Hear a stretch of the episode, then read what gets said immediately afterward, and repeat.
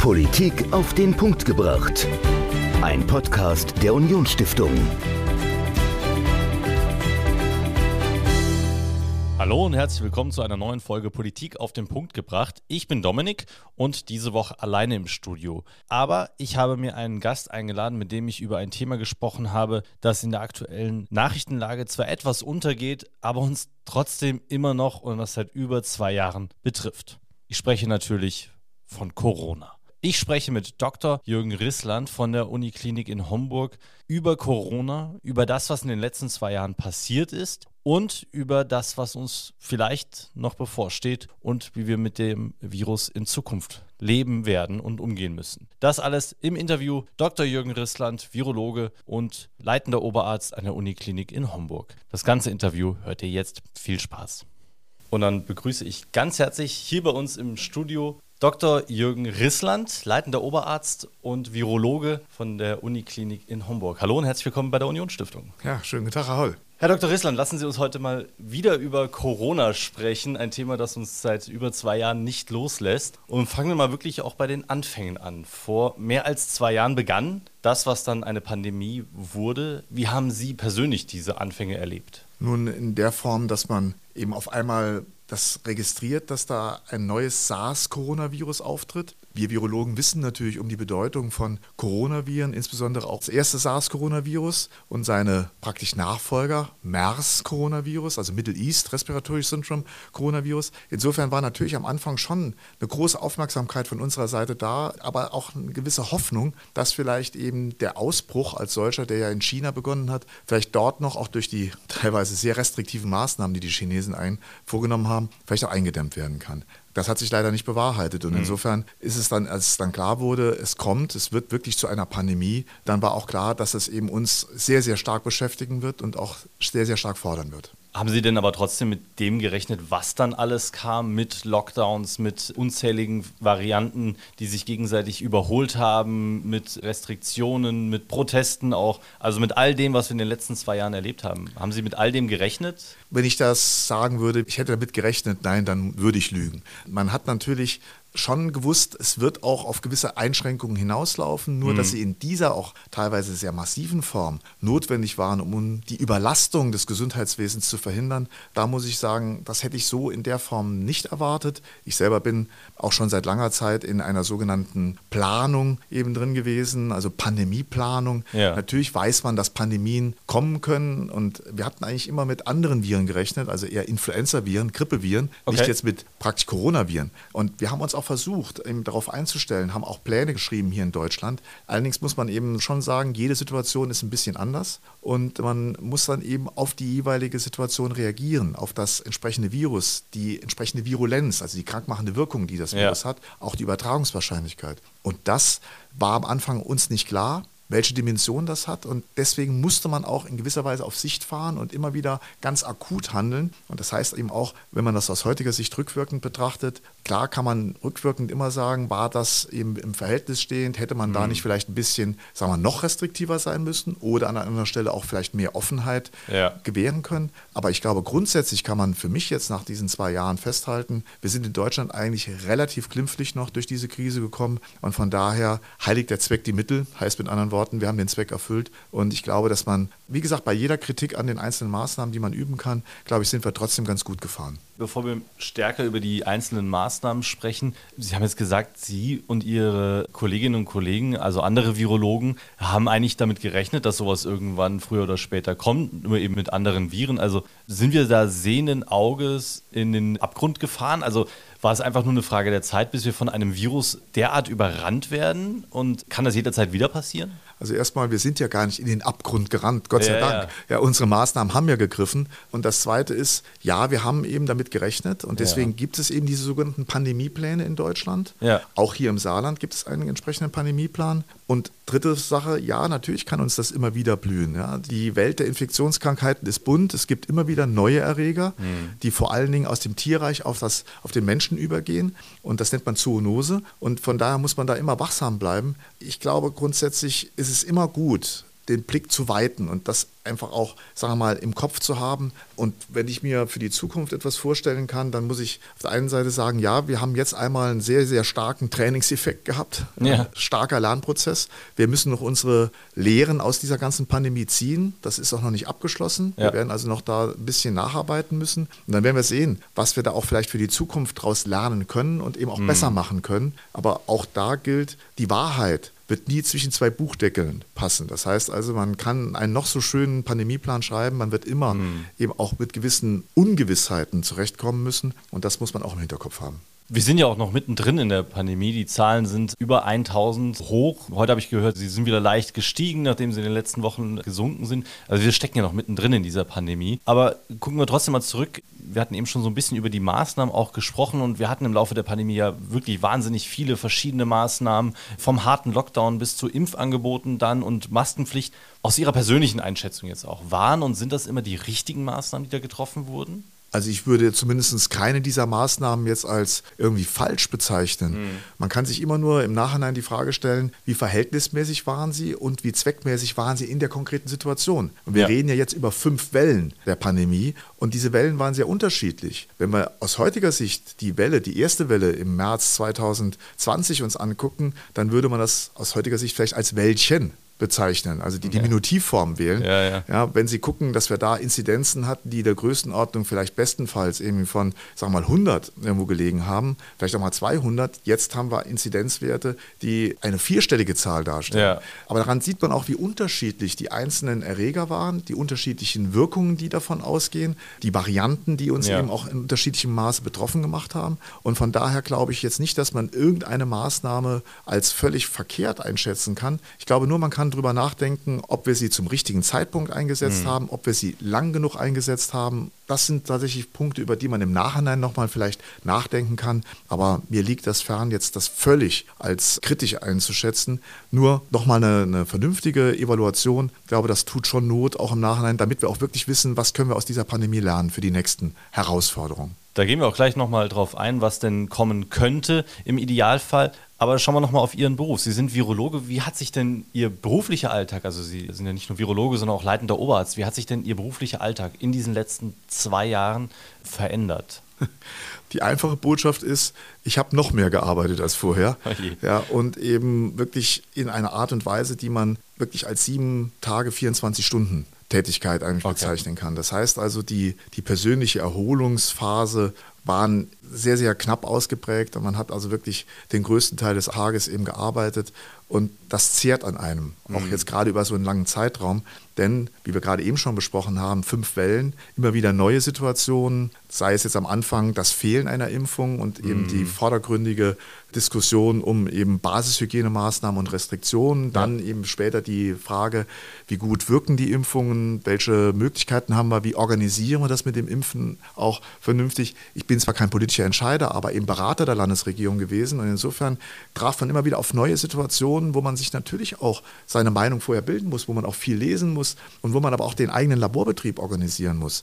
Also es war eine wirklich massive Herausforderung, anstrengend, körperlich anstrengend, geistig anstrengend und nach zwei Jahren merkt man schon, dass das auch gewisse Spuren einem persönlich hinterlassen hat. Das glaube ich Ihnen gerne. Und trotz der vielen, vielen Arbeit haben Sie es auch noch geschafft, Öffentlichkeitsarbeit zu betreiben. Sie hatten unter anderem im Saarländischen Rundfunk einen Podcast, waren zu vielen, vielen Interviews immer wieder bereit. Freuen Sie sich den unschönen Grund dafür mal außer Acht gelassen über die Aufmerksamkeit, die Medizin in den letzten beiden Jahren bekommen hat? Oder sind Sie genervt von 80 Millionen Hobby-Virologen? Naja, um es mal so ein bisschen so zu formulieren, ich glaube eher, wenn wir wirklich die Hobby-Virologen richtig ausgebildet haben und die Leute dann ein Verständnis entwickelt haben, warum gewisse Maßnahmen sinnvoll waren und auch zweckdienlich, dann hat sich der ganze Aufwand gelohnt. Ich habe meine Aufgabe immer so verstanden, dass ich nicht nur die Fachwelt eben berate. Und auch die Exekutive in diesem Sinne praktisch die Landesregierung und die politischen Entscheider, sondern auch beispielsweise eben die Legislative, also den Landtag und eben insbesondere auch die allgemeine Öffentlichkeit. Und insofern kann ich für mich zumindest positiv mitnehmen, ich habe keinen einzigen Interviewwunsch ausgeschlagen. Ich habe mhm. immer alles dran gesetzt, Interviewwünsche zu erfüllen und hoffe halt drauf, dass das, was ich dann auch versucht habe rüberzubringen, auch verständlich rüberzubringen, ja. dass das den Leuten auch geholfen hat, die Situation für sich selber besser einzuschätzen. Von daher hätte ich das so vielleicht selber nicht erwartet, diese mediale Präsenz. Aber ich bin zumindest nicht ganz unglücklich darüber, dass es mir gelungen ist, eben auch über diese ganze Zeit hinweg auch ja immer wieder die Botschaften offensichtlich rüberzubringen. Also man merkt im Gespräch mit Ihnen, dass Ihnen das wirklich eine Herzensangelegenheit ist, Prävention zu erklären, die ganze Pandemie zu erklären und die Menschen auch dazu zu bringen, mitzumachen. Und jetzt sind Sie Teil des Kompetenzteams von Ministerpräsident Tobias Hans. Sie wollen in die Politik und wollen auch in die Regierungsverantwortung. Ist das einfach nur ein logischer Schritt, ein logischer nächster Schritt, den Sie gehen? Oder was treibt Sie an, jetzt auch in diese Richtung weiterzugehen?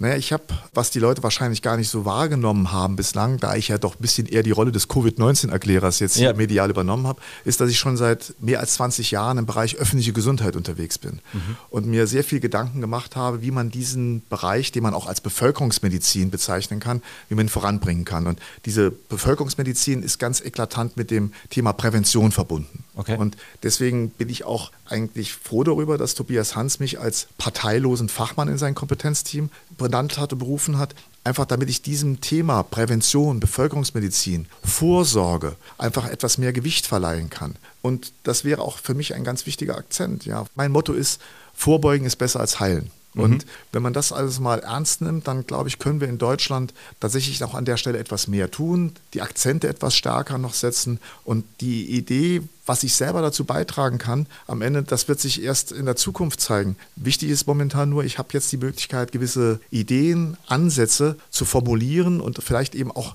den jetzigen politisch Handelnden, aber auch für die nächste Generation der politisch Handelnden eben mit auf den Weg zu geben. Und das ist eigentlich mein Antrieb gewesen. Und das so ein bisschen aus mehr, aus der Nähe noch machen zu können, ist tatsächlich eben ein spannender Einblick, den ich jetzt eben ins mhm. Gesundheitssystem oder überhaupt in das politische System eben machen kann. Welche Rolle ich dann in Zukunft übernehmen werde, ist für den Moment völlig unklar. Und insofern freue ich mich eher, wenn ich das Thema nach vorne bringen kann. Ja.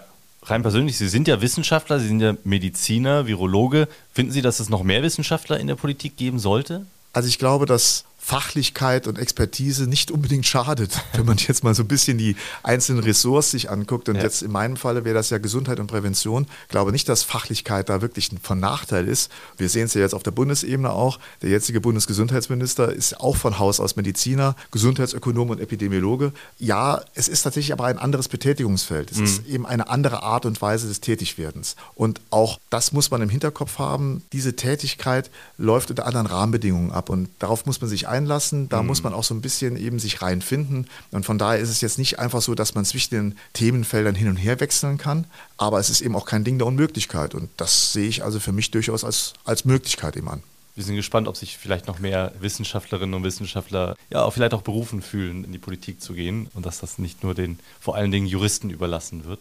Sind wir gespannt, aber lassen Sie uns mal zurück zu Corona gehen. Die aktuelle Corona-Lage wird momentan einfach überschattet durch das, was in der Ukraine passiert. Es taucht in den Medien ab. Ich habe heute Morgen durch Zufall mal wieder aktuelle Zahlen gehört. Wie gesagt, habe mich gewundert, dass sie steigen. Es spricht kaum jemand groß darüber mehr. Ich habe auch das Gefühl, so im Umfeld ist es nicht mehr das ganz große Thema. Man hat sich an die Maske Masken gewöhnt, man lässt sich impfen, hier und da gibt es vielleicht mal so einen positiven Fall, dann bleibt man zu Hause, bis alles wieder in Ordnung ist. Zum Glück sind die Fälle dann meistens äh, auch eher glimpflich. Aber wie ist denn die aktuelle Corona-Lage einzuschätzen? Haben wir das Gröbste hinter uns oder wird uns Corona nie wieder loslassen? Das ist tatsächlich eine sehr gute Frage und der Blick in diese Glaskugel ist nicht klar, sondern mhm. der ist eher trüb. Was wir erstmal für den Moment sagen können, ja, wir lernen mit dem Virus zu leben und das ist sicherlich erstmal nicht verkehrt. Ja. Wir können nicht erwarten, dass wir von der jetzigen pandemischen Phase direkt in ein, ich sag mal, endemisches Stadium überwechseln. Das wäre eigentlich das, der Endpunkt. Endpunkt heißt, dass diese Coronaviren eigentlich nur noch als Schnupfenviren uns begleiten und uns eigentlich ansonsten kaum noch irgendwelche Probleme bereiten. Wahrscheinlich wird es ein Zwischenstadium geben, ein sogenanntes epidemisches Stadium. Das kann man sich so vorstellen wie die jährliche Grippewelle, mhm. die also eben auch uns begleitet. Und das bedeutet auch, dass wir uns Gedanken machen müssen, dass wir eben wahrscheinlich in einem gewissen Turnus auffrischen müssen, Auffrischimpfungen durchführen müssen und vielleicht eben auch immer wieder auf diese Basishygienemaßnahmen wie eben Maske tragen und so weiter zurückgreifen. Aber das, was ich zumindest für den Moment mit den jetzt bekannten Varianten nicht sehe, ist, dass wir in unserem Gesundheitswesen unmittelbar eine Überlastung haben. Mhm. Die haben wir gegenwärtig nicht, Stand März 2022. Und das ist erstmal eine positive Botschaft, wenn ja. wir eben vierstellige Inzidenzwerte haben, dass das nicht automatisch heißt, dass eben unsere Krankenhäuser eben am Rande ihrer Behandlungsmöglichkeiten sind. Ja. Das mag sich in der Zukunft nochmal ändern. Das muss man eben sehr aufmerksam beobachten. Insofern kann man es auch nicht komplett ausschließen. Und mein Kollege Christian Drosten, der ja auf nationaler Ebene sozusagen der Covid-19-Erklärer ist, ja. hat eben auch das deutlich gemacht, hat gesagt, wir werden uns darauf einrichten müssen, dass wir keinen infektionsfreien Sommer haben werden und dass vielleicht eben auch das Maske tragen tatsächlich uns weiter begleiten wird. Also von daher kann ich nicht genau sagen, jetzt auch mit Blick auf den jetzt vielleicht anstehenden 20. März, Frühlingsbeginn, Ende praktisch der einschränkenden Maßnahmen, die im Infektionsschutzgesetz begründet liegen, kriegen, dass dann eben wirklich komplette Freiheit wieder da ist. Ich glaube, man muss es eben einfach, sag mal, genau beobachten, muss mhm. es eben bewerten und muss dann eben auch gucken, dass man die verhältnismäßig richtigen Maßnahmen ergreift. Und deswegen auch dieses, wir lernen mit dem Virus zu leben. Ich glaube, das ist tatsächlich eben ein sehr guter Grundsatz und verdeutlicht auch, dass wir eben sehr aufmerksam sein müssen, ohne jetzt permanent in Angst und Hysterie zu verfallen. Und jetzt kommen wir nochmal auf das Thema Prävention, das Ihnen ja so am Herzen liegt, zu sprechen. Wie müssen wir uns denn im Saarland und in Deutschland auf künftige Epidemien, auf Pandemien, auf solche Katastrophen, wie Corona es ja tatsächlich auch war, wie können wir uns darauf vorbereiten? Also indem wir tatsächlich jetzt die Lehren aus der noch laufenden Pandemie irgendwann ziehen und einfach gucken, was hat gut geklappt, was hat weniger gut geklappt. Und da mhm. gehört auch eine offene und ehrliche Analyse dazu. Es hilft jetzt nichts, wenn man dann irgendwie die Augen verschließt und irgendwie sagt, dieses Thema blenden wir jetzt nochmal aus. Ich glaube schon, dass man es eben umfassend machen muss. Und ich glaube auch, dass wir eine ganze Reihe von Dingen lernen können, die vielleicht verbessert werden können. Ich denke jetzt eher so an auch die Präventionskommunikation. Wie mhm. kommunizieren wir mit den Menschen? Ja. Wie machen wir den Leuten klar, warum die einzelne Maßnahme notwendig ist oder eben auch jetzt vielleicht ein mehr oder weniger an entsprechenden Maßnahmen notwendig ist. Das Zweite aber, das für mich auch eben aus dieser Analyse wahrscheinlich auch hervorgehen wird, ist, dass einige Sachen, vielleicht sogar sehr viele, gut geklappt haben. Es ist also gar nicht so, dass mhm. ich jetzt irgendwie immer nur glaube, dass viele Dinge dann bei dieser Analyse rauskommen werden, die sagen, ja, das war schlecht, ja. sondern eher umgekehrt, dass auch viele Dinge gut geklappt haben. Und ich gebe ein praktisches Beispiel. Wir haben hier im Saarland die stationäre Behandlung in der Form nochmal akzentuiert, haben die Versorgungsstufen eigentlich nochmal deutlicher betont und haben drei Sektoren gebildet. Saarland West, Saarland Mitte, Saarland Ost. In jedem dieser Sektoren gab es eine Leitklinik, die mhm. auch eben, sagen wir mal, das obere Ende der Behandlungskapazität dargestellt hat. Das wäre jetzt im Sektor Saarland West die SAG-Klinik in Völklingen gewesen. Mhm. Hier im Saarland Mitte war es der Winterberg und im Saarland Ostbereich waren es eben die Uniklinik. Und diese Kliniken haben dann mit anderen Kliniken, die in ihrem Sektor auch angesiedelt waren, zusammengearbeitet, sodass also tatsächlich ein Austausch von Patienten war, je nach Behandlungsintensität. Mhm. Das heißt also die Menschen, die wirklich schwer krank waren, schwerer krank waren, dann beispielsweise in Homburg zentral behandelt worden sind, dafür aber andere Patienten, bei denen es nicht so schlimm war, dann in andere Krankenhäuser verlegt worden sind. Und ich glaube, dieses Konzept dieser gestuften Behandlung, ja. das hat aus meiner Sicht hier im Saarland sehr gut geklappt. Und das finde ich ist eben ein, wie ich finde, schon mal ein sehr positiver Umstand. Aus dem kann man aber auch positive Rückschlüsse für andere Behandlungsgründe eben ziehen. Und vielleicht ein weiteres positives Beispiel ist auch die Organisation des Impfwesens. Ich glaube, wir haben hier im Saarland eben die Impfaktivitäten, die Impfkampagne eigentlich sehr gut umgesetzt. Ja. Ähm, wenn man sieht, dass wir eigentlich von Anfang an immer auf den vorderen Plätzen eben gelegen haben, wenn man die Impfquoten angeguckt hat. Mhm. Und auch das ist etwas, was mich sehr positiv beeindruckt hat und was auch nochmal zeigt, wenn man eben vernünftig zusammenarbeitet und die einzelnen einzelnen Kompetenzen auch vernünftig verteilt dass dann eben in der Summe wirklich diese Synergieeffekte positiv waren und ein deutliches Mehr gebracht haben. Also das ist einfach nur mal ein anderes, das ist keine abschließende Analyse. Da werden wir uns noch ein bisschen Gedanken machen müssen, auch wenn die Pandemie tatsächlich mal wieder sich etwas beruhigt hat. Aber vom Grundsatz her, glaube ich, eben bietet eben diese Analyse eine ganze Menge an Erkenntnissen, sowohl im positiven als auch im negativen Sinne. Um nochmal auf das Thema Impfen zu sprechen zu kommen, wir sind deutschlandweit so, auch im Saarland so knapp um die 80 Prozent der Bevölkerung, die sich haben impfen lassen. Wie sieht das denn eigentlich im Vergleich? Das habe ich mich immer mal gefragt. Beispielsweise mit der Masternimpfung oder so Impfungen, die eigentlich jeder als Kind schon durchläuft. Haben wir da ähnliche Quoten? Sind wir da besser? Oder ich formuliere es mal andersherum. Ist der Zweifel an einer Impfung in der Bevölkerung jetzt nur bei der Covid-Impfung so hoch oder ist das ein allgemeines Phänomen?